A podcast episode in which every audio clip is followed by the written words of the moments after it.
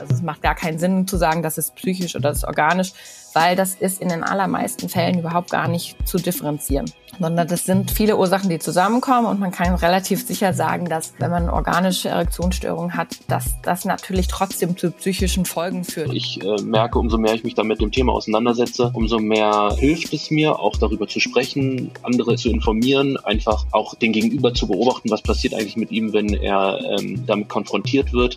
Hallo und schön, dass ihr wieder dabei seid bei einer neuen Folge CHEEX Talks. Bevor es hier aber richtig losgeht, möchte ich kurz die Gelegenheit nutzen, euch zu unserer nächsten Episode persönlich einzuladen. Und zwar gehen wir da zurück zu den Basics und machen ein kleines Aufklärungs-Einmaleins. Dabei spreche ich mit meiner Kollegin Annelie über Themen, die viele von uns erst im Erwachsenenalter so richtig verstanden haben, wir aber gern schon viel früher erklärt bekommen hätten. Und wir möchten euch einladen, ein Teil dieser nächsten Episode zu werden. Also vielleicht habt ihr offene Fragen rund um sexuelle Aufklärung oder ihr habt etwas, das ihr viel zu spät erst gelernt habt. Dann teilt eure Anekdoten gern anonym per Mail an hello at cheeks punkt com oder per Direct Message auf Instagram oder, noch viel lieber, schickt uns eine Sprachnachricht per Instagram. Jetzt aber erstmal zurück zu dieser Folge. Heute dreht sich alles um das Thema erektile Dysfunktion oder, wie viele es besser kennen, Erektionsstörungen. Immer noch leider ein Riesentabuthema und deshalb ideal für unseren Podcast. Ich hatte die große Freude, mit der Urologin Doktor Laura Wiemer und Nicolas, der selbst schon lange mit Erektionsstörungen zu kämpfen hat, zu sprechen. Laura, die neben ihrer Arbeit als Urologin und wissenschaftliche Mitarbeiterin an der Charité Berlin auch die Entwicklung der medizinischen Kranus App mitverantwortet, erzählt uns, woher Erektionsstörungen kommen, welche Therapien es gibt und welche Rolle Druck von außen und auch Pornos spielen. Nicolas ist Mitte dreißig, verheiratet und nutzt die App seit einigen Monaten. Und er erzählt wirklich sehr, sehr eindrucksvoll und total ehrlich von seinen Herausforderungen, was ihm konkret geholfen hat und wie der Umgang mit dem Thema auch jedem Einzelnen helfen könnte. Es gibt wie immer als CHEEX Talks HörerInnen einen kostenlosen einwöchigen Zugang zu unserer Plattform. Dazu einfach den Code KRANUS eingeben oder dem Link in der Episodenbeschreibung folgen. Jetzt ganz viel Spaß beim Zuhören. Ja, dann herzlich willkommen Laura und herzlich willkommen Nicolas. Äh, vielen Dank für eure Zeit und für euer Vertrauen, heute mit mir über das Thema erektile Dysfunktion oder Erektionsstörung zu sprechen, was ja leider immer noch mit Tabus behaftet ist und damit auch perfekt für unser Podcast-Format ist. Erstmal zu dir, Laura. Vielen, vielen Dank, dass du heute als Ärztin bei uns bist. Und vielleicht kannst du einmal ganz kurz erklären, ähm, für alle, die noch so ein bisschen klischeebehaftete Vorstellungen haben, was man sich eigentlich unter Urologie vorstellt, ähm, einmal erklären, was du in deiner Funktion als Urologin machst. Ja, freut mich hier zu sein. Meine Funktion als Urologin. Also ich glaube, es können sich viele nicht vorstellen, was Urologinnen oder Urologen machen, äh, beziehungsweise haben relativ gute Vorstellungen davon, was dazugehört. Und das ist eigentlich diese Männermedizin. Aber das ist die Urologie alleine nicht, sondern die Urologie beschäftigt sich tatsächlicherweise mit einem gesamten harnableitenden System. Also da gehören auch die Nieren dazu, Harnleiter, Blase, Beckenboden und dann natürlich auch das männliche Genitalsystem. Aber das heißt auch, man hat ganz viel in der Urologie zu tun mit Frauen. Ähm, aber auch, es gibt auch die Kinderurologie zum Beispiel, ähm, wo es auch viel auch um Fehlbildung zum Beispiel geht. Also es ist ein Fach, was ein bisschen weiter geht als jetzt nur die männlichen Geschlechtsorgane. Das ist nicht das Synonym zum Frauenarzt. Und wie kam dann sozusagen der nächste Schritt, also dein ja jetzt besonderes Engagement für genau dieses Thema Erektionsstörungen? Wir haben uns ein bisschen Gedanken gemacht, wo, in welchen Bereichen es an Versorgung fehlt tatsächlich vielleicht. Also in der ähm, in der medizinischen Versorgung oder jetzt auch einfach wo, ähm, wo kann man ganz gut Abhilfe schaffen, vielleicht auch digital, ähm, wo wir merken, dass es so im klinischen Ablauf vielleicht noch nicht so ein wo ein Fokus gibt bisher oder was auch schnell mal abgetan wird und wo man das, was eigentlich auch vielleicht die Leitlinien so ähm, empfehlen, bisher so in der Praxis nicht so gut umsetzt. Und da so kam mir dann im Endeffekt darauf, dass das vielleicht ganz gut sein könnte, das mit Erektionsstörungen zu machen. Und Nicolas, vielleicht kannst du ja mal ganz kurz erzählen, deinen Weg von dem Moment, in dem du für dich selbst ein Problem, sag ich mal, festgestellt hast, bis zu dem Entschluss auch, ja, dich ärztlich beraten zu lassen und wie du jetzt heute äh, mit uns in dieser Runde sitzt. Also wie es auch dazu kommt, dass du dich dafür entschieden hast, dieses Tabu äh, in gewisser Weise zu brechen und ähm, darüber offen zu sprechen. Ja, hallo erstmal. Ja, bei mir war das eigentlich, oder ist das schon immer Thema gewesen. Ich habe schon immer damit Probleme gehabt. War immer ein Grund auch in Beziehungen, weswegen die am Ende zerbrochen sind. Und habe mich halt irgendwann, nachdem es dann für mich so klar war, okay, ähm, ich muss da was machen, an ärztlichen Rat gewandt. Und habe mich da so ein bisschen allein gelassen gefühlt, weil mein Urologe, der ist relativ alt und, und kennt halt nur die alten Methoden, hat mir das alles quasi ans Herz gelegt, vorrangig irgendwie sowas wie Tabletten schlucken und dann geht das schon und Sie sind ja noch relativ jung, damals war ich noch wesentlich jünger, das kann bei Ihnen nicht sein, nehmen Sie mal die Tabletten, das passt schon. Dass diese Tabletten natürlich auch eine Riesenpalette an Nebenwirkungen haben, wird einem dann erstmal verschwiegen und irgendwo kann das dann am Ende ja auch nicht so das Ziel sein. Das wurde mir dann irgendwann bewusst und daraufhin habe ich mich dann selber darum gekümmert oder nach einem Weg gesucht, wie ich ohne die klassische Medizin im Prinzip ähm, mich dem Problem stellen kann. Cool, und dann auch der Schritt sozusagen, der weitere, also dass du die Behandlung gesucht hast und auch nach alternativen Methoden gesucht hast und dann jetzt der Schritt auch offen darüber zu sprechen. Ähm, also hast du das selbst als Tabuthema wahrgenommen und wann kam dann die Entscheidung, kam die relativ früh zu sagen, ich gehe damit auch offen um, im Gegensatz zu vielen anderen, oder wie kam das so zustande? Also ich habe halt durch meinen Arzt erfahren, dass das halt nicht nur bei mir ein Problem ist und ein Thema ist, sondern dass das sehr verbreitet ist. Musste dann auch feststellen, dass im Freundeskreis, Familienkreis oder egal mit wem man drüber redet, dass es ein Tabuthema ist. Ja, dass den Leuten peinlich war, darüber zu reden. Und da habe ich für mich gedacht, da muss irgendwas sein. Habe dann selber recherchiert, habe dann im Prinzip einen, einen guten Weg gefunden. Ich habe erst ein Start-up gefunden, was sich quasi ohne Pillen und sowas damit beschäftigt, was allerdings privat sehr teuer zu finanzieren ist und bin über viele Klicks dann ähm, zu der App von Kranus Edera gekommen, die von der Kasse bezahlt wird und habe dann relativ für, schnell für mich äh, festgestellt, oh, das bringt alles was und ich äh, merke, umso mehr ich mich dann mit dem Thema auseinandersetze, umso mehr äh, hilft es mir, auch darüber zu sprechen, andere zu informieren, einfach auch da, den Gegenüber zu beobachten, was passiert eigentlich mit ihm, wenn er ähm, damit konfrontiert wird.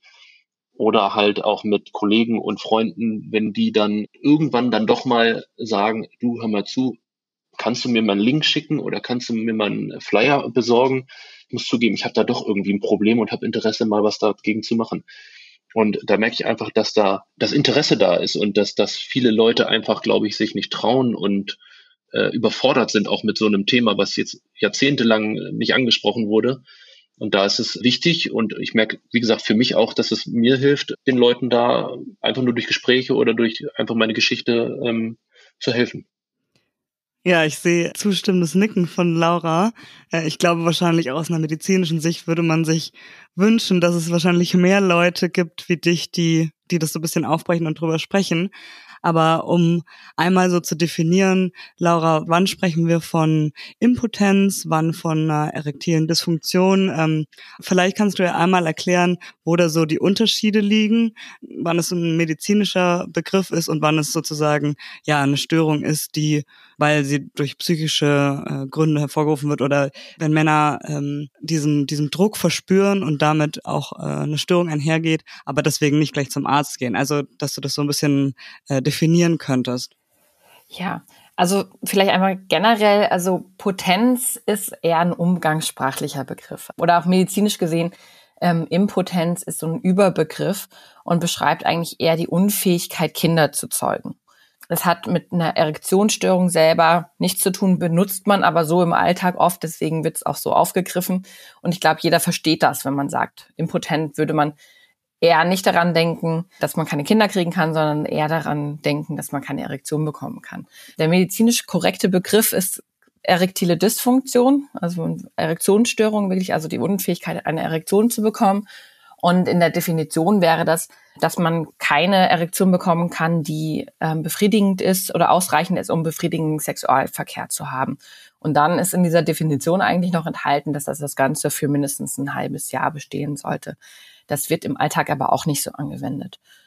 Und was du gesagt hast zu den Ursachen, das ist eigentlich das auch nicht so scharf abgrenzbar. Es gibt auch da medizinisch gesehen ähm, verschiedene Diagnosecodes. Ähm, das eine ist einmal organische Erektionsstörung oder Ursache mit organischen Gründen und das andere mit ähm, psychischen Gründen. Das ist aber eigentlich medizinisch auch gar nicht so korrekt, weil das in den meisten Fällen nicht eine Ursache alleine gibt, sondern das ist, sind viele verschiedene Ursachen, die zusammenkommen und dann zu diesem Problem führen. Und da ist es jetzt vielleicht eher, würde ich denken, es ist sinnvoller zu gucken, welche Schweregradausprägung hat das oder ist das situativ ähm, oder ist das immer vorhanden, ne? Dass man da eher einen Unterschied macht. Also es macht gar keinen Sinn zu sagen, das ist psychisch oder das ist organisch, weil das ist in den allermeisten Fällen überhaupt gar nicht zu differenzieren.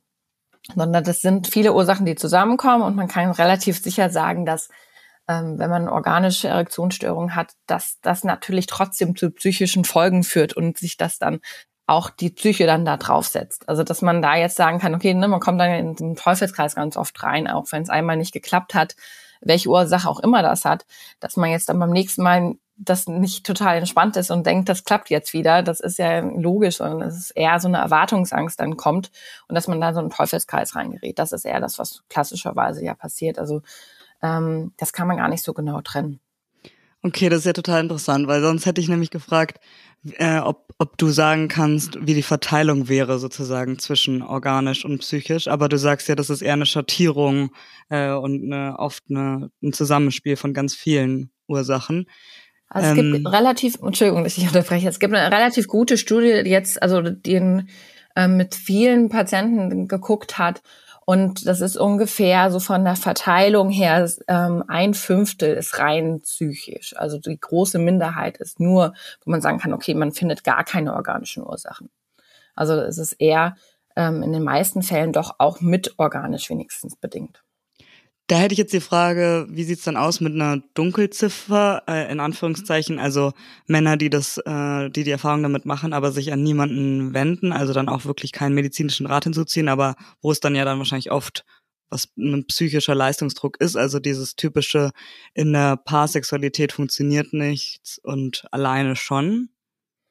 Ja, das ist, also wir können davon ausgehen, dass die Dunkelziffer sehr hoch ist.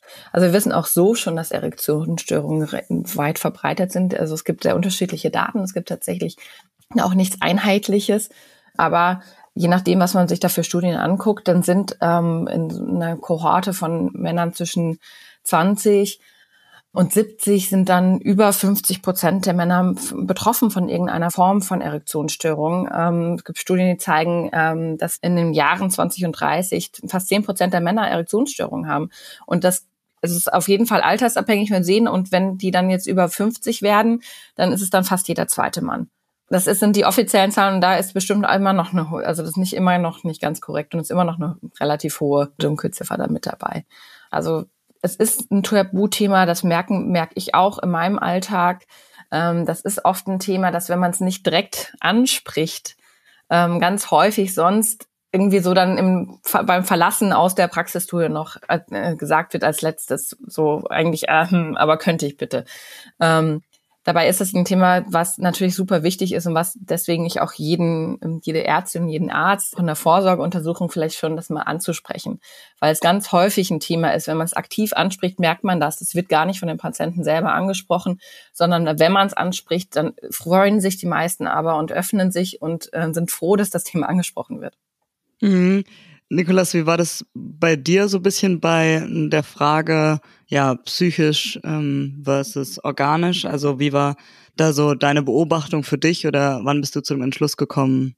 Ähm, ja, also das, das wird nicht mehr nur eine psychische ähm, Ursache haben? Ja, das kann man gar nicht so genau sagen. Also ich weiß halt, dass also ich hatte als Kind eine ähm, Phimose-Operation, ähm, für alle, die das nicht kennen, das ist eine Vorhautverengung. Und äh, seitdem ist da halt das Gefühl nicht mehr so intensiv wie bei vielleicht einem gesunden Mann. Und äh, darauf habe ich es immer geschoben. meine Frau und ich, wir hatten jetzt längere Zeit einen Kinderwunsch, haben das natürlich alles untersuchen lassen und da kam halt auch raus, dass äh, Spermienanzahl und ähm, Stärke auch nicht so ist, wie es sein soll. Und das kommt dann alles dazu, dass man sich natürlich viel Gedanken macht, auch viel im Kopf äh, rumwirrt quasi, ähm, funktioniert das alles. Und das, das führt dann so peu à peu alles dann dazu, wenn es dann mal nicht klappt im Bett oder man ist dann viel im Stress oder man äh, ist dann vielleicht ja müde und, und so, das potenziert sich ja alles. Und wenn man dann einmal in dieser, dieser Schleife drin ist, ist das, für mich persönlich war das unmöglich, da alleine rauszukommen. Ich äh, habe da auch so gut wie gar keinen Ausweg gefunden, ähm, egal in welcher Hinsicht. Also ähm, deswegen organisch und, und physisch, äh, psychisch, das, das hängt, glaube ich, ganz, ganz nah beieinander und bedingt sich auch. Mhm. Äh, finde ich super spannend, dass du das gerade ansprichst mit dem Kinderwunsch, äh, denn da hatte ich auch dran gedacht und äh, deswegen die Frage, Frage an dich, Laura, ob dir das auch oft begegnet, dieser Fall, denn ich stelle mir vor, wenn es eben einen Kinderwunsch gibt und dann dieses, okay, jetzt muss es an dem und dem Tag passieren, dass das ja auch einen gewissen, noch einen Zusatzleistungsdruck aufbaut. Ähm, hast du da Erfahrungen damit gemacht? Ja, also es ist ganz häufig, dass das natürlich die ganze Situation nicht verbessert, ne? Wir wissen, dass Stress nicht förderlich wirkt auf ähm, Erektionsprobleme, sondern auch einfach von, wenn man jetzt das medizinisch betrachtet und die Biotransmitter anguckt, das wirkt halt hemmend, jegliche Art von Stress tatsächlich.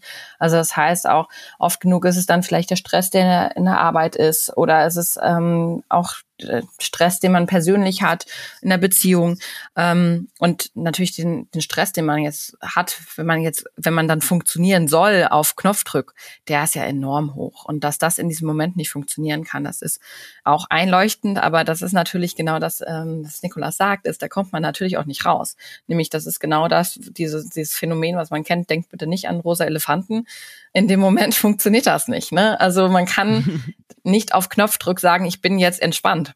Das funktioniert nicht. Und das muss man erstmal verstehen. Erstmal, dass das die Situation nicht begünstigt und dass das vielleicht auch eine Ursache sein kann und wie man halt aus diesem Teufelskreis wieder rauskommt. Ja. Mhm. Weil wir jetzt gerade schon so über Ursachen sprechen, ähm, will ich einmal einen Schritt zurückgehen und äh, dich fragen, ob du einmal für Laien auch erklären kannst, wie es denn überhaupt zu Erektionsstörungen kommt. Ähm, also wirklich ganz medizinisch. Wahrscheinlich musst du da anfangen, wie es überhaupt erstmal zur Erektion kommt. Aber was passiert im, im Körper, dass es eben nicht zur Erektion kommt? Ähm, das wäre ja ganz interessant, einmal zu hören.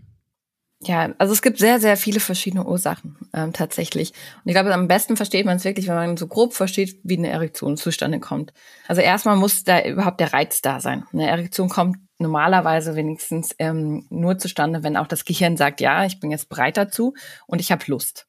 Diese Signale vom Gehirn müssen dann übers Rückenmark transportiert werden, ähm, über dann auch periphere Nerven, also Nerven, die dann zum Penis direkt gehen. Da muss das hormonelle System noch mitspielen dabei. Also es sind dann auch relativ komplexe ähm, Vorgänge, die da stattfinden. Da müssen die Transmitter richtig ausgeschüttet werden. Und dann führt das im Endeffekt im Penis dazu, dass sich Blutgefäße erweitern, arterielle Blutgefäße und ähm, Blut in den Penis reinkommt. Und man kann das sich vielleicht vereinfacht so ein bisschen so vorstellen, dass der Penis wie so eine Art Blutschwamm ist. Und der läuft dann, also der saugt sich voll mit ähm, sauerstoffreichem Blut, arteriellem Blut und da wird dadurch hart. Dadurch kommt es dann gleichzeitig dazu, dass die Venen, die Blutgefäße, die das Blut wieder zurückbringen zum Körper, zugedrückt werden und der Penis hart bleibt. Und dazu, das Ganze stabilisieren, gibt es noch den Beckenboden und die Beckenbodenmuskulatur, die auch einmal um den Penis quasi herum liegt und nochmal auf dieses auf diesen Blutschirm draufdrückt. Also ein bisschen vielleicht so, wie wenn man sich das vorstellt, wenn man einen Ballon, was, einen Luftballon mit Wasser füllen würde und dann drückt man halt unten zu, damit das Wasser dann drin bleibt. Ähm, und das ganze System muss funktionieren. Und das kann natürlich auf jeglicher Ebene ähm, nicht funktionieren und dann zu Erektionsstörungen führen. Also ne, wenn ich jetzt im Kopf belastet bin, weil ich zum Beispiel Stress habe, weil ich ähm, an andere Dinge denke und mich gar nicht darauf konzentrieren kann, Sex haben zu wollen, dann funktioniert es nicht. Es kann natürlich aber auch sein, dass ich Nervenschaden habe, weil vielleicht ich hatte einen Unfall mal im kleinen Becken oder ich habe eine Operation gehabt, ähm, zum Beispiel ist mir die Prostata entfernt worden oder ich habe zu wenig Testosteron, das ist relativ selten tatsächlich, aber kann auch dazu führen, ähm, auf jeglicher Ebene kann es quasi zu Störungen kommen. Am häufigsten ist es, sind es tatsächlicherweise dann Störungen, die im Blutsystem oder dem Blutsystem zuzuordnen sind. Das liegt daran, dass die Penisarterien relativ klein sind. Also die Penisarterien so ein bis zwei Millimeter dick. Das sind ganz kleine Gefäße und die sind recht anfällig halt dafür auch zuzugehen. So wie alle Gefäße im Körper. Das ist gerade halt das, was dann im Alter dann oft passiert. Oder halt, wenn man jetzt nicht so einen guten Lebensstil hat, wenn man zum Beispiel ähm, zu hohe Blutfette hat oder zu hohen Blutdruck, ähm, Diabetes, dann kann sich halt in den Gefäßen Ablagerungen bilden. Arteriosklerose bildet sich dann. Und dadurch kommt es einfach dazu, dass äh, einfach die Zufuhr an Blut in den Penis nicht mehr so gut ist. Und da die Gefäße so klein sind, gehen die halt relativ schnell zu.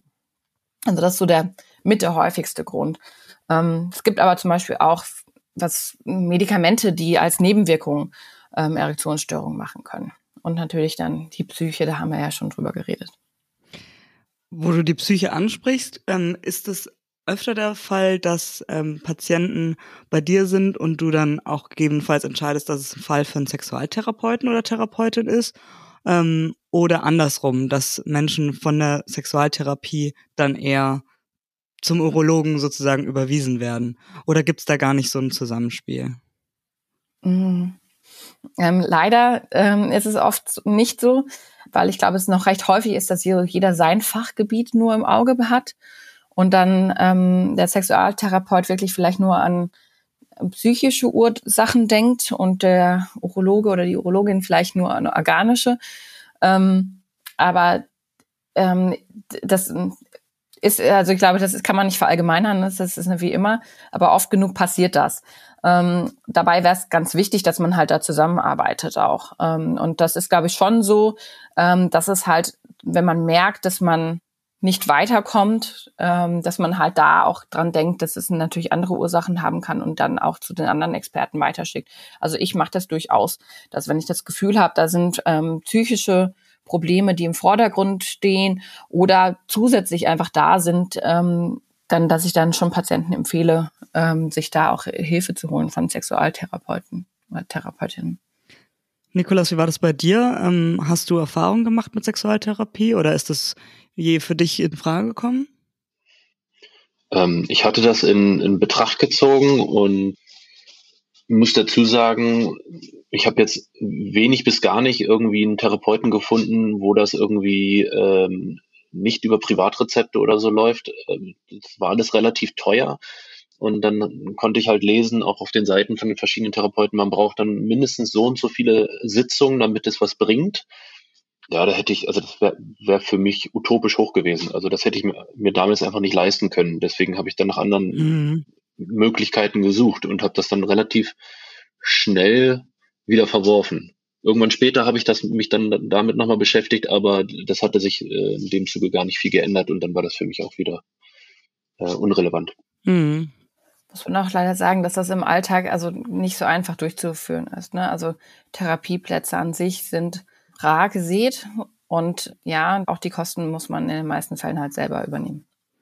Und ist ja dann auch oft an eine Partnerschaft oder auf jeden Fall, so stelle ich es mir vor, dass oft aus einer Paartherapie oder aus einer Sexualtherapie in einer Partnerschaft dann diese, diese Fragestellung entsteht, das dann weiter zum Urologen, während ich mir vorstelle, Laura, vielleicht liege ich da auch falsch, dass wenn man das allein das Problem mit sich ausmacht, vielleicht erstmal direkt den medizinischen Weg geht.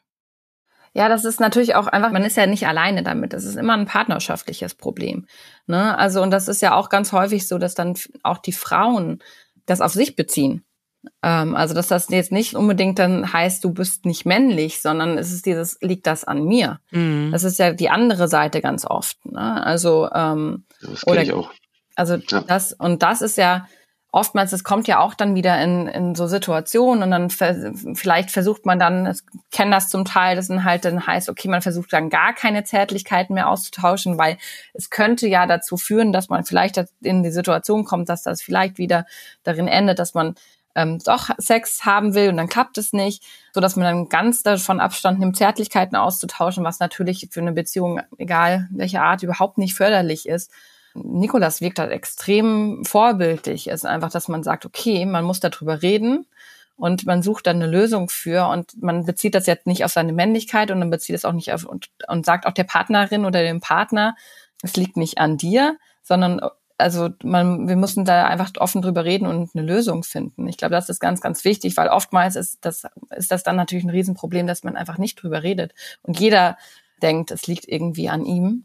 Und da kommen dann ganz andere Probleme zustande. Das ist allerdings auch ein Prozess, in dem man reinwachsen muss. Also ähm, der eine kann das besser, der andere schlechter. Ich sage jetzt auch nicht, dass, dass ich von, von Anfang an da irgendwie gesagt habe, okay, so, ich äh, stelle mich dem jetzt komplett. Ähm, also das ist, wir hatten auch, äh, oder ich hatte in meinen Beziehungen dann auch so Situationen, wo man dann natürlich überlegt hatte, Paartherapie oder man macht das oder das und man hat dann auch am Ende keinen Ausweg mehr gefunden und war dann auch so gewissermaßen ein bisschen gezwungen, sich dem zu stellen. Wenn einem die Beziehung einfach auch wichtig war und der Gegenüber oder die Gegenüber einem, einem wichtig ist, ne, dann ähm, muss man da auch selber einfach, äh, sag ich jetzt mal, den Arsch hochbekommen und äh, ja, was machen. Ja, Nicolas, ich wollte nämlich gerade fragen, ob du von Anfang an da so eine gute Herangehensweise hattest, mit deinen Partnerinnen drüber zu sprechen oder ob du da reingewachsen bist und ob du vielleicht auch ähm, Menschen, die gerade zuhören und denen es auch so geht, einen Tipp geben könntest, wie man damit am besten umgeht, wie man das am besten kommuniziert, also wie du für dich da im, im Umgang in der Partnerschaft die beste Lösung für dich gefunden hast. Es ist, glaube ich, immer im Vorfeld aufregend, äh, seinem Partner oder seiner Partnerin ähm, das offen mitzuteilen oder auch offen damit zu sprechen. Ich würde da immer einfach ganz vorsichtig vorfühlen und wenn man sich wohlfühlt und wenn man merkt, der Gegenüber ist dafür offen, dann würde ich das auch einfach einfach ins kalte Wasser springen und das ansprechen.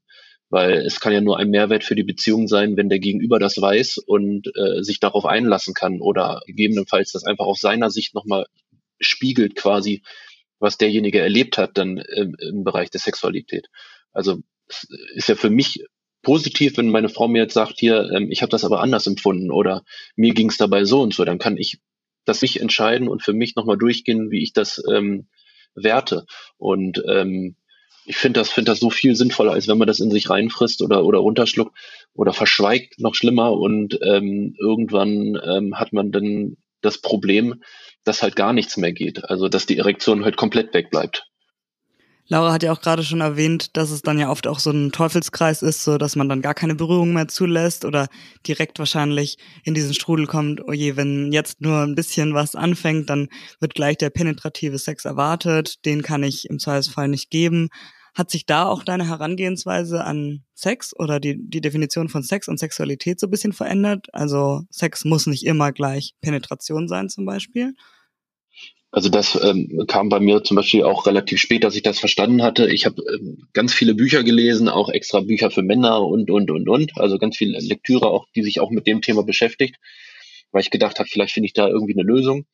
Und weiß für mich inzwischen, also wie gesagt, drüber reden mit, mit der Partnerin oder dem Partner über das, was man möchte und das, was man sich vorstellt und was man eingehen möchte und sowas ist sowieso, finde ich, äh, eine Grundregel. Sonst ähm, kann es einfach nicht funktionieren und penetrierter Sex, natürlich kann das auch schön sein und es muss ja nicht immer zum Höhepunkt bei beiden kommen oder ähm, mit gleich ähm, beim Mann mit Ejakulat irgendwie sein, ne? Das ist, kann ja auch ähm, ohne sein, ne? Man kann ja auch einfach dann die Frau befriedigen oder man kann, ja, da gibt es ja tausend Möglichkeiten. Genau, man muss halt nur ehrlich genug sein, es darf einem nicht peinlich sein, man muss drüber sprechen, äh, man muss zusammen entscheiden. Das ist, glaube ich, einer von vielen Schlüsseln, die das Ganze rund machen. Ja, also schön, dass du es sagst. Ähm, wir, wir haben ja auch bei CHEEX den Anspruch, Sex in vielen Facetten zu zeigen und eben nicht nur Sex ist Penetration, sondern es kann auch ganz viel mehr sein. Und würdest du dir da auch wünschen oder denkt ihr beide, also es geht jetzt so ein bisschen auch in das Thema Mythen, ähm, also Erektionsstörungen, da gibt es viele Mythen herum, drumherum, was können die Ursachen sein. Und eine, die man immer wieder hört, ist ja auch Pornografie. Ähm, also diese These, dass viel Pornografiekonsum die Erwartungshaltung äh, an die, an die eigene Sexualität sozusagen zerstört. Vielleicht kannst du, Laura, da auch gleich nochmal was dazu sagen. Und ob das auch schön wäre, da mehr Reales, so ich kann gerade nicht Szenen einzubauen. Also ich kann gerade nicht sozusagen penetrativen Sex, aber es gibt hundert andere Facetten an Sex. Wenn das mehr eingebaut wäre, ob das auch eine Erwartungshaltung dahingehend verändern würde, dass eben Pornografie auf keinen Fall eine Ursache für Erektionsstörungen sein kann? Ähm, auf keinen Fall, das würde ich so nicht sagen. Tatsächlicherweise kann Pornografie auch eine Ursache für Erektionsstörung sein, aber es wird so verteufelt zum Teil. Und das würde ich jetzt so nicht sehen, sondern es kommt drauf an. Ich glaube, die Männer, die Probleme haben mit Pornografie, merken das relativ schnell auch selber. Also es ist ein, ein Faktor ist natürlich, aber das ist ja das, was immer ist, ist einfach, was man sieht und kennt, das ist halt das, was man dann auch im Kopf hat. Und wenn natürlich Sex sehr einseitig dargestellt wird, dann ist das, was auch das Gehirn als erstes abrufen wird. Und das, was Nicolas auch eben erzählt hat, ist so einfach, ich glaube, das grundsätzlich Wichtigste in der Beziehung ist einfach, dass man redet miteinander. Und ich glaube, vielleicht so ein Punkt ist das sogar ganz positiv zu sehen, dass man vielleicht durch so eine Situation lernt, mehr mal aufeinander zuzugehen und erstmal rauszufinden, was, was will denn eigentlich der Konterpart oder was gefällt ihr oder ihm. Und so kann man sich vielleicht auch intimer nochmal besser kennenlernen und das nicht einfach nur wirklich in diese Richtung geht, okay, penetrativer Sexualverkehr, das ist die Art und Weise, wie man Sexualität leben kann. Das ist schon mal das eine.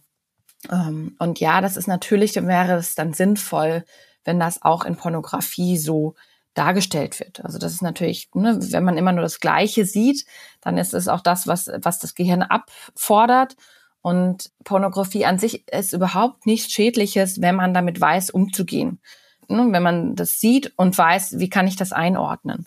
Pornografie kann zu einem Problem werden und auch zu Erektionsstörungen führen, wenn sich dadurch das Gehirn nur noch darauf ähm, quasi fokussiert. Also was da schon passiert, ist, dass dadurch neuronale Strukturen, wenn man sehr viel Pornografie konsumiert, ähm, ausbilden. Und dann diese anderen Wege, was, was kann, was gibt es noch, ähm, nicht mehr ausgeprägt werden. Und man halt darauf immer zurückgreift. Und das kann durchaus dann passieren, dass man dann wirklich ähm, in der normalen Situation nicht mehr eine Erektion bekommen kann, weil die nicht mehr reizend wirkt. Und das kann auch dazu führen, dass man immer mehr braucht und ähm, vielleicht immer härtere Stimulation braucht. Ähm, und das kann dann schon zu so einem Teufelskreis führen. Und da ähm, kann dann auch Pornografie durchaus schädlich sein. Wenn man das weiß, dass man das gesund konsumiert und weiß, das ist jetzt Porno und das ist meine Sexualität, die ist nicht unbedingt das Gleiche, dann ist das nicht das Problem. Ja, aber was schon, was manchmal schon passiert und was Männer auch berichten, ist ja, dass sie ähm, dann halt ihre Partnerin oder ihren Partner nicht mehr so attraktiv finden oder nur noch das ähm, stimuliert werden, wenn sie die Praktiken verwenden, die halt in der Pornografie gezeigt werden. Und das kann dann natürlich schon durchaus zum Problem führen. Mhm. Nicolas, hast du sozusagen Erfahrung ähm, ja, im Zusammenhang mit Pornografie und der Erektionsstörung? Also, dass du gemerkt hast, ähm, das eine hat, einen, hat eine Auswirkung auf das andere?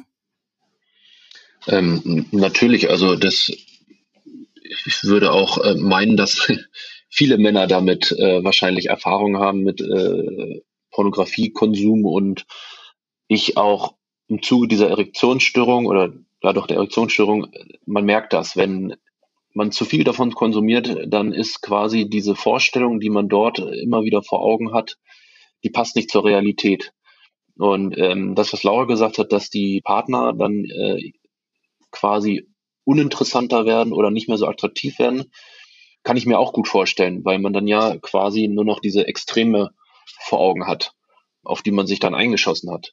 Also so habe ich das nicht ähm, kennengelernt, aber äh, man merkt schon, dass wenn man wenn man irgendwie mehr Pornografie konsumiert, ähm, dass sich da was verändert. Und das andere ist natürlich so ein bisschen der eigene Leistungsdruck auch, ne? Was ja auch ganz oft vermittelt wird, ist ja, dass man immer können muss und dass man sehr lange können muss. Ähm, das ist ja das auch, was sich dadurch natürlich auch verstärken kann. Mhm, vor allem bei den Bildern, die wir, ich sage es mal in Anführungszeichen, in der Mainstream-Pornografie oder in vielen ja, in vielen äh, Bildern die Sexualität sehr einseitig darstellt, uns vermittelt. Also wie ein Mann oder ein Mensch mit Penis äh, sich zu verhalten hat, wie er perform- so zu performen hat. Ähm, dazu nämlich auch die Frage, äh, ich habe es jetzt gerade schon gesagt, Wir sprechen nämlich oft, wenn wir können, von Menschen mit Penissen, um eben auch non-binäre und inter- und transgeschlechtliche Menschen zu inkludieren. Und da wollte ich fragen, ob du auch Erfahrungen damit gemacht hast, also mit Menschen mit Penissen, die unter Umständen gar nicht mit den klassisch so heteronormativ männlichen Erwartungen konfrontiert sind. Muss ich sagen, habe ich tatsächlich relativ wenig ähm, Erfahrung selber jetzt gemacht. Kann ich gar nicht so viel zu sagen. Ähm, ich könnte mir aber durchaus vorstellen, dass dann nochmal ganz andere Herausforderungen natürlich sind. Das ist ja nochmal vielleicht eine andere psychische Belastung, die das dann vielleicht, weil man da nochmal vielleicht nochmal mehr Angst hat, dass man gewissen Bildern nicht entspricht. Aber im Endeffekt ist es egal, welche Sexualität man lebt und auch was man selber für ähm, ein Geschlecht hat oder für ähm, Genitalien. Ähm, es geht ja darum, dass man mit sich selbst im Reinen ist und dass man sich selber und se- mag und seinen Körper mag und ähm, auch in der Partnerschaft einfach ähm, dazu finden, zu einer, seiner eigenen Intimität findet und da lernt, miteinander auszukommen. Also es ist, glaube ich, ganz egal, in welcher Art von Beziehung man ist. Ähm, das ist das Wichtigste. Also, dass man selber mit sich klarkommt, dass man erstmal seinen eigenen Körper akzeptiert, wie auch immer er ist. Und auch wenn man ihn verändert hat, dass man diesen Körper dann lieben lernt. Und dass man aber auch gerade in der Partnerschaft versucht, offen zu sein und den anderen zu schätzen. Ja, jetzt haben wir ganz viel über äh, mögliche Ursachen gesprochen. Äh, jetzt möchte ich gerne nochmal kurz, äh, vor allem für natürlich alle Zuhörer, ähm, über ja Maßnahmen oder mögliche Praktiken und Übungen sprechen. Einmal natürlich präventiv, also ähm, was können Menschen mit Penissen machen, ähm, um dem Ganzen sozusagen entgegenzuwirken. Und ja, ganz konkret, was gibt es für Möglichkeiten, auch natürlich ähm, im Zuge der, der Kranus App dem Ganzen auf die Sprünge zu helfen. Also vielleicht kann ich einfach mal erzählen, was die Kranus App ist. Also das ist eine zwölf-Wochen-Therapie, die so aufgebaut ist, dass jede Woche ein bisschen anderes Programm hat, das auch so ähm, individualisiert eigentlich zugeschnitten ist. Man durchläuft da am Anfang so ein paar Fragen und man kann dann auch Feedback geben. Manchmal wird es dann schwieriger oder einfacher. Und ähm, die Hauptkomponenten sind einmal körperliches Training, also Intervalltraining. Das ist wichtig, ähm, um diesen, diesen Verstopfung der Gefäße vorzubeugen und auch was dagegen zu tun. Ähm, was ich ja schon gesagt habe, was eine der Hauptursachen ist, ähm, es gibt ein Beckenbodentraining und so ein erweitertes Beckenbodentraining, also so physiotherapeutische Übungen, um einfach da den Beckenboden zu stärken und auch äh, vor allen Dingen dadurch die Erektion länger halten zu können. Es gibt mentale Übungen und später dann auch sexualtherapeutische Übungen. Es ist einfach dann tatsächlich, ne, die ganze, um die ganze Stressreduktion geht, aber auch so ein bisschen darum, sich wohlzufühlen in seinem eigenen Körper. Und dann gibt es viel Wissensvermittlung. Also es gibt dann über diese zwölf Wochen jede Woche ein Überthema und jeden Tag gibt es so kleine Informationen zu diesem Thema. Das ist immer nur ganz, nicht viel, damit man nicht überlastet ist, dann, aber dass man halt schon erfährt, was sind denn die Ursachen, mit was hängt das denn noch zusammen? Und dann gibt es dann so ein bisschen, ne, gibt es so ein bisschen Belohnungssystem, dann kann man so kleine Awards gewinnen, wenn man seine Übungen regelmäßig macht und man kann sich auch angucken, hat man seine Übung richtig gemacht und es gibt auch so ein, so ein Soll natürlich, was man machen soll, äh, in, täglich und in der Woche. Nicolas, du bist ja Nutzer der App. Ähm, vielleicht mhm. kannst du einmal kurz erzählen, seit wann du die nutzt und so ein bisschen deine, ja, deine Erfahrung damit. Also ich muss gestehen, ich nutze sie auf jeden Fall länger als die zwölf Wochen. Ähm, ich nutze sie jetzt seit April letzten Jahres und fand das super, weil man so ein bisschen an die Hand genommen wird durch die, durch die verschiedenen Übungen. Man bekommt äh, so ein bisschen Input. Warum passiert das alles? Wieso hängt oder wie hängt das alles zusammen? Also dieser ganze schriftliche Teil, was Laura erzählt hatte, kann man sich einfach ein bisschen informieren. Und ähm, was ich halt ganz spannend fand, war halt dieses Gaming-Potenzial, dieses mit diesen Awards, das man sammelt. Also es ist halt die Hauptschwierigkeit bei sowas, finde ich persönlich, liegt immer daran, am Ball zu bleiben, diese zwölf Wochen durchzuziehen und nicht irgendwie nach vier Wochen zu sagen, ja gut, äh, passiert nichts, äh, merkt nichts oder so, äh, dann hänge ich das an Haken. Sondern dass man wirklich diese zwölf Wochen durchzieht und dann danach ähm, sich ein Urteil darüber bildet. Bei mir war das so, ich habe nach vier Wochen relativ schnell was gemerkt, nur ganz, ganz klein was gemerkt, aber es war für mich äh, quasi ein riesen Erfolgserlebnis und bin dadurch natürlich dann auch am Ball geblieben und und habe ehrlich gesagt diese hau- hauptsächlich immer diese Pokale ge- gesammelt. Aber es ist natürlich auch verständlich, wenn man diese ganzen kardiovaskulären Übungen macht, also, also Ausdauersport, dass natürlich auch das, was am Körper verändert, auch im, im Wohlbefinden, dass man sich besser fühlt, dass man ähm, vielleicht auch wacher ist äh, und, und ähm, seinen Körper am Ende auch mehr mag, weil er einfach vielleicht durchtrainierter oder sonst irgendwas ist. Ne? Also ähm, ich habe relativ gut festgestellt mit den Übungen da und mit, mit äh, dem mentalen Training, dass mir das gut tut. Das gibt einem auch immer relativ schnell dann, ähm, oder man merkt relativ schnell dann auch, okay, mein Alltag ist gerade stressig, ich mache jetzt diese zehn Minuten mentale Übung und nehme mir die Zeit für mich. Das ist einfach wichtig, allgemein für mein gesundheitliches Wohlbefinden, allerdings auch nachher für den ähm, sexuellen Bereich, dass das einfach dazugehört. Wenn ich, wenn ich entspannt bin, wenn ich frei im Kopf bin, wenn ich mich selber liebe, so wie ich bin, egal ähm, ob ich dick, dünn oder was dazwischen bin, ähm, dass das wichtig ist, damit damit es nachher auch ähm, naja, in der Sexualität läuft. Du hattest es ja vorher schon kurz angesprochen, aber was waren deine Erfahrungen davor mit anderen Methoden, also auch medikamentös? Also ich habe, ich glaube, früher hieß es Viagra, ähm, habe ich äh, bekommen und das hilft natürlich Bombe. Also das, man man, man nimmt die Tabletten und äh, innerhalb der nächsten halben Stunde bekommt man halt eine Erektion und äh, die dann auch noch länger anhält, ist super und alles schön und gut und man fühlt sich quasi wie, wie, wie im Teenageralter. Äh, allerdings haben diese Dinge natürlich auch Nebenwirkungen. Ich habe starke Kopfschmerzen bekommen, Schwindelgefühle, diese, umso öfter ich die Tabletten genommen habe, umso länger hielt das Ganze an. Genau, also da muss man halt sehr aufpassen. Das muss jetzt nicht bei jedem sein, aber wenn das auftritt, muss man f- vielleicht einfach mal diese Dinge hinterfragen und überlegen, ob es nicht auch noch irgendwas auf einem gesünderen Weg gibt. Laura, wie siehst du das oder wie ist deine Meinung zu ähm, ja, Viagra? Ist das eher sozusagen ein Pflaster aufs Problem, statt wirklich die Ursache anzusehen und zu beheben? Ja, ähm, also ich kann das Gespräch überhaupt nichts dagegen, ne? Das ist nicht zu verteufeln. Das, ähm, wie gesagt, funktioniert in den meisten Fällen gut. Und das spricht auch nichts dagegen, einfach was, also, aber du sagst, es ist ein bisschen ein Pflaster auf das Problem zu machen. Also es ändert ja nichts an den Ursachen. Das ist das Hauptproblem. Also man bekämpft die Ursachen nicht damit, sondern man ist dann angewiesen darauf, diese Medikamente zu nehmen. Also wenn, wenn ich das dann einmal genommen habe, ist es nicht weg dadurch. Also ich habe die Ursachen nicht bekämpft. Deswegen, die sind gut und ich ähm, finde es auch nicht, zum Beispiel finde ich es nicht verkehrt, das zu kombinieren. Also das einfach zu sagen, okay, auch gerade am Anfang, wenn man, also gerade bei Männern, wo ich merke, das ist eine große psychische Belastung, finde ich das gar nicht so verkehrt zu sagen, okay, man fährt da zweigleisig und versucht mal mit das mit mit einem P D fünf Hemmer was wie Viagra ähm, und kombiniert das aber mit einer Therapie, die jetzt quasi dann langfristig gilt und vielleicht die Ursache auch behebt. Ähm, aber damit erstmal so dieses Selbstbewusstseinskick am Anfang nochmal steht.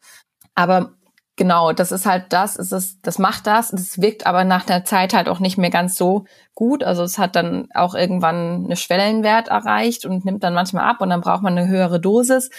Die meisten Männer wollen aber auch ihr Leben lang nicht Medikamente, von Medikamenten abhängig sein und das dann so planen, dass sie dann vorher nochmal ein Medikament nehmen müssen. Und natürlich auch diese Nebenwirkungen, muss man fairerweise sagen, sind ja in den meisten Fällen milde, aber können durchaus auch recht störend sein. Also es ist ein ähm, Kopfschmerzen, dass das Gesicht rot wird, dass die Nase irgendwie verstopft ist. Ähm, das, das ist jetzt auch nicht, muss nicht, muss, die müssen auch nicht auftreten, aber wenn, wenn sie auftreten, sind sie vielleicht auch, also nicht das Schönste, was man dann in Kombination hat. Was, was bei mir halt, was bei mir halt auch noch dazu kam, schön, dass ich dazwischengrätsche, äh, war halt, wenn diese Packung sich zum Ende neigt, was mache ich dann? Ähm, dann besteht die Gefahr, funktioniert es danach? Ähm, verschreibt mir der Arzt eine neue Packung? Ähm, wie gehe ich mit dieser Situation um, wenn ich, wenn, wenn ich diese Tabletten nicht mehr bekomme? Ne? Also dann fängt man an, sich im Internet zu informieren. Bekomme ich das vielleicht auch ähm, auf dem freien Markt? Bekomme ich das vielleicht auch aus dem Ausland? Bekomme ich das irgendwo anders her, als äh, jetzt wieder zum Arzt zu gehen, zu dem, der mir jetzt keine mehr verschreibt? Also das hat halt auch ein, kann auch einen Rattenschwanz mit sich ziehen. Ja, davon würde ich auf jeden Fall stark abraten. Also man weiß, das, was man im freien Markt so bekommt im Internet, ist ähm, oft alles Mögliche drin, aber nicht der, also nicht der richtige Wirkstoff und viele andere andere äh, Zusatzkomponenten. Ähm, da kann man also wirklich oder in einer zu hohen Dosis, ähm, da würde ich wirklich von abraten, sich einfach irgendwo was zu besorgen, sondern wenn man das haben will, bitte ähm, sich einmal ärztlich vorstellen, dann kriegt man eigentlich normalerweise recht unkomplizierten Rezept. Und ähm, was mir nur dazu einfiel, ist, dass es ja wieder, du beschreibst ja gerade, Nicolas, auch dann wieder als Stresssituation, was ja genau eigentlich gegen das spricht, ähm, wie ihr jetzt gerade diese holistische Therapie beschrieben habt. Ähm, also all diese Komponenten mit einbeziehen, die wirklich dann zu der Erektionsstörung führen könnten. Und Laura, siehst du das auch ähm, öfter mal jetzt bei den Patienten, die die Kranus-App nutzen, also so wie Nicolas, dass ähm, die das nicht nur die zwölf Wochen nutzen, sondern auch eigentlich das eher ein Sprungbrett ist in einen, einen gesünderen oder bewussteren Lebensstil? Ja, so ist die App ja auch gedacht. Also das ist jetzt nicht so, dass man davon ausgehen kann. Es kommt natürlich extrem auch drauf an, was die Ursachen sind, muss man sagen. Wenn, wenn man jetzt vielleicht seit fünfzehn Jahren Probleme hat, darf man da jetzt auch kein Wunderwerk erwarten nach vier Wochen. Ähm, das ist auch nochmal, dass man so ein bisschen eine realistische Einschätzung hat. Und natürlich soll das mh, der, der Sprung dahin sein, dass man diese Methoden dann in seinen Alltag einbaut und weiterführt. Ähm, und das kann man natürlich ohne die App auch machen und das ähm, hilft natürlich, aber die App, was Nicolas sagt, ist so ein bisschen, dass das einfach ja so ein bisschen die Motivationsunterstützung ist, ne? Das, was ja ganz oft im Alltag fehlt, das ist so dieses, dieses Januar-Phänomen, wo auf einmal die Fitnessstudios alle voll sind. Und das ist ja auch das ein großer Teil, was die App liefern kann, ist einfach, dass man dabei bleibt. Und das ist ganz wichtig. Also alles, was da vermittelt wird, soll man natürlich danach auch weitermachen. Und ähm, nochmal eine ganz praktische Frage für Zuhörer, die eben neugierig geworden sind. Ähm, gut, das klang jetzt schon so, es ist auf jeden Fall möglich, de, die weiterzuführen, auch nach den zwölf Wochen und auch einfach weiter mit Rezept oder w- führt, das, führt man das privat weiter? Wie funktioniert das ganz konkret? Ähm, man kann, es gibt da keine Beschränkung, man braucht also, wenn man, wenn die Kosten übernommen werden sollen von den Krankenkassen, dann braucht man aber ein neues Rezept.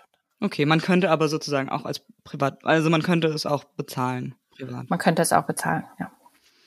Ja, vielen, vielen Dank schon mal. Ähm, meine letzte Frage an euch wäre, und Nicolas, du hattest schon so ein paar Andeutungen gemacht, aber ob ihr konkrete Wünsche hättet, wie wir als Gesellschaft weiter mit diesem Thema umgehen und auch an dich, Laura, ob du da, ähm, ja, schon ein bisschen Veränderung siehst in deiner Praxis, ähm, was den Umgang oder äh, den Aufbruch des Tabus angeht oder ob du da noch sehr viel äh, Raum, Spielraum nach oben siehst? Ähm, ich sehe tatsächlich ganz, also ich finde, das ist eine schöne Veränderung. Ich, ich merke immer mehr junge äh, Patienten kommen und sprechen das Thema an und fragen auch einfach mal nach, so nach Motto, das, das hat mal nicht geklappt ist und ist das normal? Also ich merke schon, in, in der neuen Generation wird da, wird da häufiger drüber gesprochen oder offener drüber gesprochen. Und das ist genau das, was ich mir wünsche, dass das kein Tabuthema mehr ist, sondern dass man ähm, sich traut, darüber zu reden und dass die Männer sich trauen, sich vorzustellen.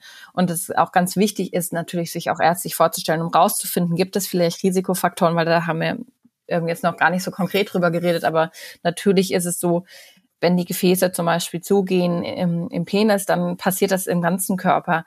Ähm, das heißt, das ähm, hat auch gewisse Gefahren für die Gesundheit, ähm, so dass es total Sinn macht, sich auch da einfach mal vorzustellen ähm, und dass man da einfach die Hemmschwelle niedrig macht, dass man, also ich wünsche mir, dass mehr Ärztinnen und Ärzte das Thema ansprechen, weil ich es sehr, so wichtig finde. Und ich wünsche mir, dass es auch offener angesprochen werden kann und dass man da auch offener in der, in der Gesellschaft drüber redet und vor allen Dingen in Partnerschaften miteinander. Sehr schön. Ja, wir können auf jeden Fall ja von dir, Nicolas, lernen. Ähm, du hattest es ja so ein bisschen gesagt, aber vielleicht kannst du ja auch nochmal ähm, so deine Wünsche teilen oder auch Menschen noch Mut machen, die eben uns gerade zuhören. Ich kann mich dem von Laura im Prinzip nur anschließen. Also ich finde es super toll, wenn die Paare natürlich darüber reden, untereinander äh, die Personen, die das betrifft, ähm, Männer ähm, halt einfach über ihren Schatten springen, ähm, das ansprechen, weil es geht unglaublich vielen so. Und es ist ja im Prinzip nur peinlich, weil keiner drüber reden will. Ich glaube, würden mehr Leute einfach drüber reden, dann wäre es fast ein Alltagsthema oder es wird häufiger vorkommen. Man muss das jetzt auch nicht irgendwie auf der Straße draußen rumposaunen, aber ich glaube, es bringt mehr, wenn, wenn man verschiedene Sichtweisen sieht und, und verschiedene Tipps bekommt und, und einfach ne, dem vertraut, dass, dass man nicht alleine damit ist. Und ähm, ich merke das bei mir halt, wenn, wenn ich das anderen erzähle oder wenn ich das Freunden erzähle oder sowas, dass, dass da halt auch positives Feedback äh, wiederkommt und, und das an, verschieden, das habe ich ja vorhin auch schon einmal gesagt, dass der ein oder andere dann auch zu mir kommt und sagt, hier, du, äh, ich glaube, mir geht's genauso, ähm, können wir mal drüber reden. Und ähm, das ist toll zu sehen, dass, dass sich die Gesellschaft da mehr und mehr öffnet und, und offen ist, ähm, da weitere Wege zu gehen. Und von ähm, den Ärzten wünsche ich mir halt schon, dass nicht gleich von vornherein, von, von vornherein, vor allem bei den, bei den alten oder den älteren Ärzten, nicht gleich die Tabletten verschrieben werden und vielleicht einfach mal drauf geguckt wird, ähm, was gibt es für andere Methoden und äh, was, auch wenn jetzt irgendwas Neues auf dem Markt ist oder sowas, kann man das machen und ähm, ist das anwendbar und passt das vielleicht einfach auch zu der Person selber, ne, die einem gegenüber sitzt.